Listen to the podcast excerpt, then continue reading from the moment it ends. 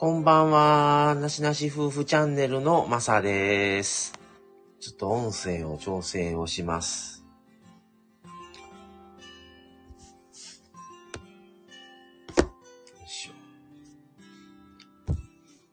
いはい、こんばんは。なしなし夫婦チャンネルのまさです。いつも、えーなしなし夫婦チャンネルをご視聴いただきましてありがとうございます。えー、さおさん、えー、はじめましてですね。こんにちはってことでいらっしゃいませ。えーとですね、収録で配信をしようかと思ったんですが、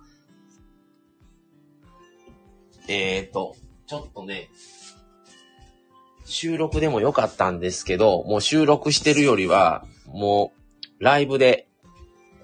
話してしまおうと思って、ライブにしました。あ、ライブ配信の一番上に出て、出てたので覗きに行きましたってことでありがとうございます。えーとですね、何を話すかと言いますと、今日は4月4日ということで、えーと、まあ、人生の中でもすごく嬉しかった日っていうことで、今日はその話をします。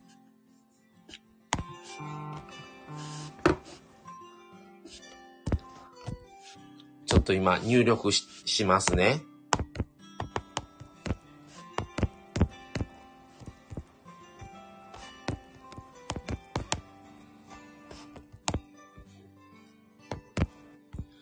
人生において嬉しかった日とは、ど、どういうことっていう、こ、内容でお送りしようかと思います。はい。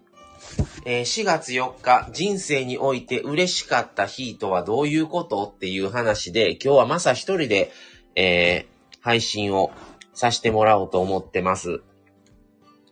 えーとですね、人生において何、えーと、嬉しかった日っていうのは今日なんですよ。4月4日っていうのがキーワードになってまして、何かと言いますと、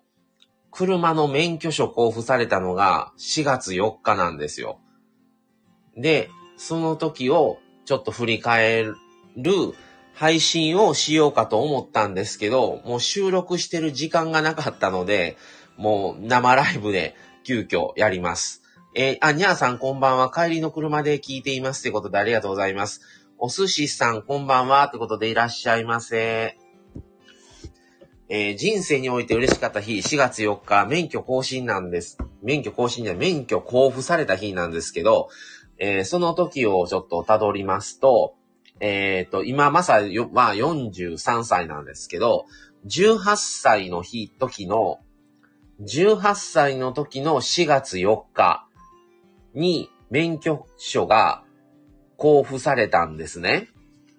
で、それはすごく嬉しくって、っていうのは、もともとね、もう、もう、物心ついた時からおそらく車が好きだったと思うんですね。で、もずっと車好きで、あの、まあもう、免許証に関しては、親が、免、あの、お金を出してくれ、くれたんですけど、それはなぜかっていうと、今は全然そんなことないんですけど、当時は、もう、車の免許がなかったら就職先がないっていうぐらい、車の免許持ってて当たり前っていう時代やったんですね。で、ましてや男やのに免許がないっていうのはなんで免許ないんですかみたいな、もう持ってて当然っていう体の言い方をされるぐらい、免許っていうのがもう、なん、どこの就職でも、運転しないようなところでも、運転免許必須って書いてたりしてたんですね、当時は。今はもう全然そんなことないんですけど、で、もうそれを親は知ってて、で、僕も18になった時に、車の免許取りに行きたいねんけど、みたいな話を言ったら、あ、わかった、いつから行く？みたいな感じで言われて、で、結構な額やったんですよね。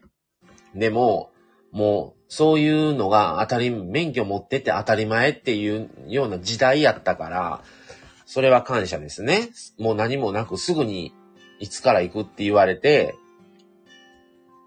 じゃあ、何月から行く、何月何日から行く？って決めて言ったら、あ、わかったって感じでしたから、それは本当にね、すぐに行かしてもらえたのは、すごい良かったんですけど、それで、10月ぐらいだったかな ?10、10、僕は8月生まれなので、8月に18歳になった2ヶ月後とかぐらいに行き始めて、教習所に。で、年変わって、3月、3月のもうちょっと日忘れましたけど、3月の末とかぐらいに卒業したんですよ。教習所を。それで、免許交付した時に、学科で1回落ちて、で、2回目すぐまた受けに行って合格して交付された日が今日、18歳の時の今日、4月4日なんですよね。こう忘れもしないですわ。で、もうそっから25年経ちました。で、今も、あの、本当に運転さしても、運転してますし、当時はね、神戸は、あの、阪神淡路大震災があって、まだその、自動車試験場も当時は、プレハブ、プレハブだって、で、一列ごとにね、問題が違うんですよ。あの、まあ、なんて言うたらいいんですか、あの横で、あの、まあ、隣の人を見ないように、一列ごとに全部問題が違うかって、で、まあ、前にね、回収されて、審査の後に、かい、あの、前に番号が点滅するんですよ、自分の番号が。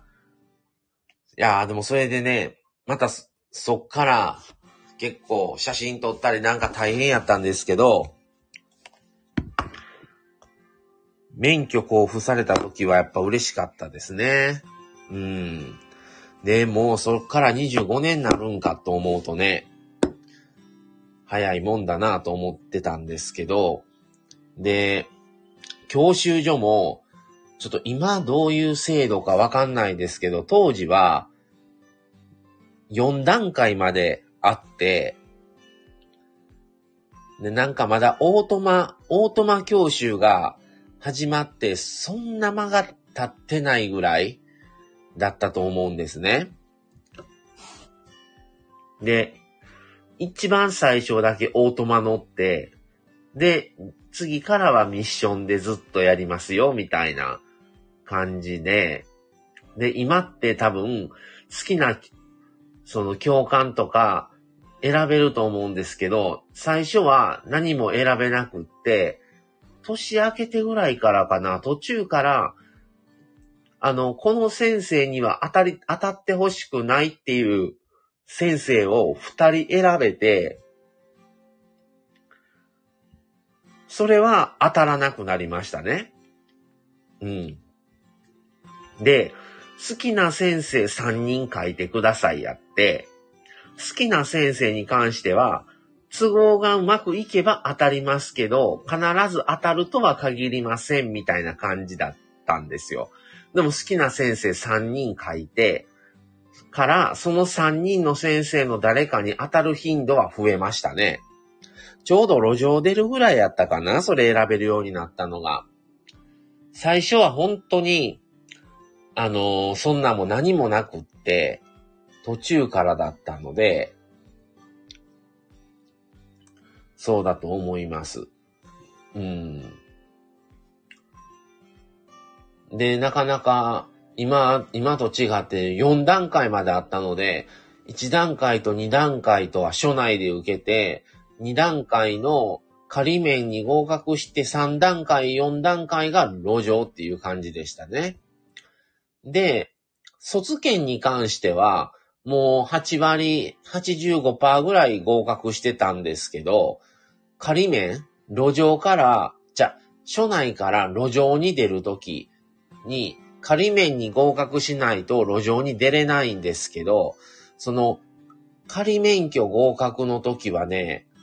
合格率半分でしたね。50%やって、結構な人数が落とされてて、だから、まあ、ね、署内と違って、やっぱり路上ってなったら、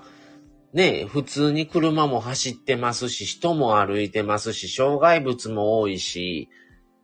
っていうところで、一番やっぱり厳しく判定されてるんだろうなとは思いましたけど、そんな感じでしたね。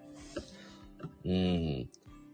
や、懐かしい。いや、今日思った時に、4月4日、そういえば車の免許交付された日やな。あ、もうあれから25年になるんやと思って、間ペーパーもなくて、もちろん家に車があった時は、家の若い時ですよ。車乗ってましたし、家になくな、車がない時も、そういう配送の仕事をわざと選んで、ペーパードライバーになりたくなくて、配送とかで毎日乗るような仕事を選んでバイトして、で、また車乗ってからはまあ、それを気にせず働きながら車乗ったり、車通勤したりっていう感じでしたね。うん。それでずっと25年やってきたって感じですかね。だから本当に、あ、4月4日か。もう25年になるんだと思って、これ毎年思うんですよ。なぜか。まあ4月4日っていうので覚えやすいっていうのもあるのかもしれないですけど、うん。っていうお話を今日朝思いついた時に、歩きながら、あ、それ今日帰ってきたらそれやろうと思って、その話を、でもそんなね、帰ってきて、そんなから収録してってもう時間がないから、もう、あ、もう生で、ライブでええわと思って、それをちょっと今日一日ね、忘れずに覚えとこうと思って、覚えてました。あ、ラテさんこんばんは。いらっしゃい。っていうことで、もうあれから25年になるんですけど、未だにね、ゴールド免許にならないんですよね。なんかタイミング悪くね、なんかおま、あの、警察にね、止められてね、